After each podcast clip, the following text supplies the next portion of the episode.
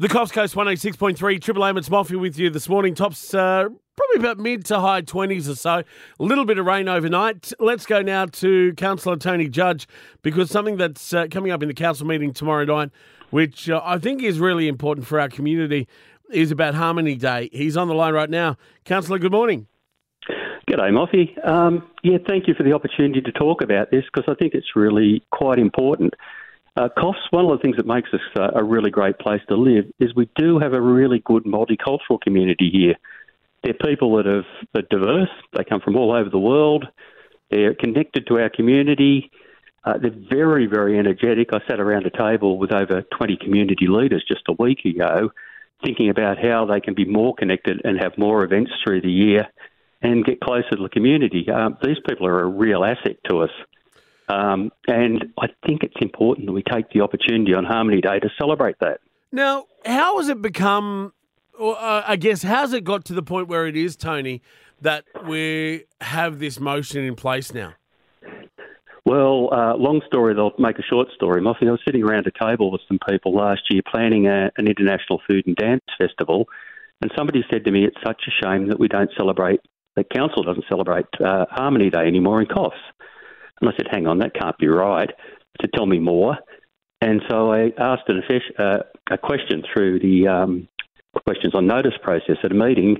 And sure enough, somewhere along the line, we stopped doing that around COVID. And with a whole lot of other things that are happening through council, including you know, cost constraints, we haven't started again. But I think this is so important that this is one thing we really, really do need to do. Tony, we uh, talk about how important our you know multiculturalism is in our city, and it was one of the things I noticed when I first moved here eight years ago is how multicultural we are. I mean, we should be celebrating that and going out of our way to celebrate that. Oh, that's exactly what I believe. And I believe the community here deserves it. And I think every community, multicultural community deserves this. It's a bit of a chance to say thank you to them for, for settling here and that we really appreciate and value them. And just to get that message across, you belong here, you're part of our community. Uh, we want to do this thing with you. So, yeah, I think it is important. It's, it's a message that we need to send as much as an event. So, where do we go to from here? I've got a motion in front of council tomorrow night um, to establish a Harmony Day event this year. Unfortunately, we don't have the capacity to run this internally within council at the moment. But uh, I've put forward a proposition that we provide a grant of up to around $15,000 for community organisations to run an event on Harmony Day. I've got interest from uh, some people in that sector who are interested in running something, and I've got volunteers everywhere. That community's really got behind the idea. Why? Why is it that we can't run it within council? Well, one of the uh, things we've um, that happened as a result of our cost uh, cost savings last year was that some capacity was trimmed back in council, and this has been one of the areas. Uh, so we're not pl- well placed anymore to run community events.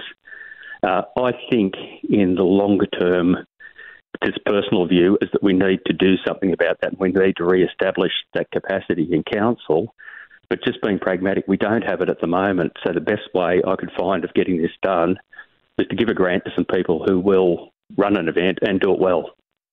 Well, Tony, let's hope, fingers crossed, that it is voted on tomorrow night to go through because I I believe, and I'm sure a lot of other people in our community would believe, that it is something that is important for the life of our city. I think that too, and I just notice how some other towns and cities have made a real feature of this. It's not just good for relations in the community; it's great for business. Um, I lived a long time in Canberra, Multicultural Festival in Canberra generates 100,000 visits across the city uh, over the course of a weekend.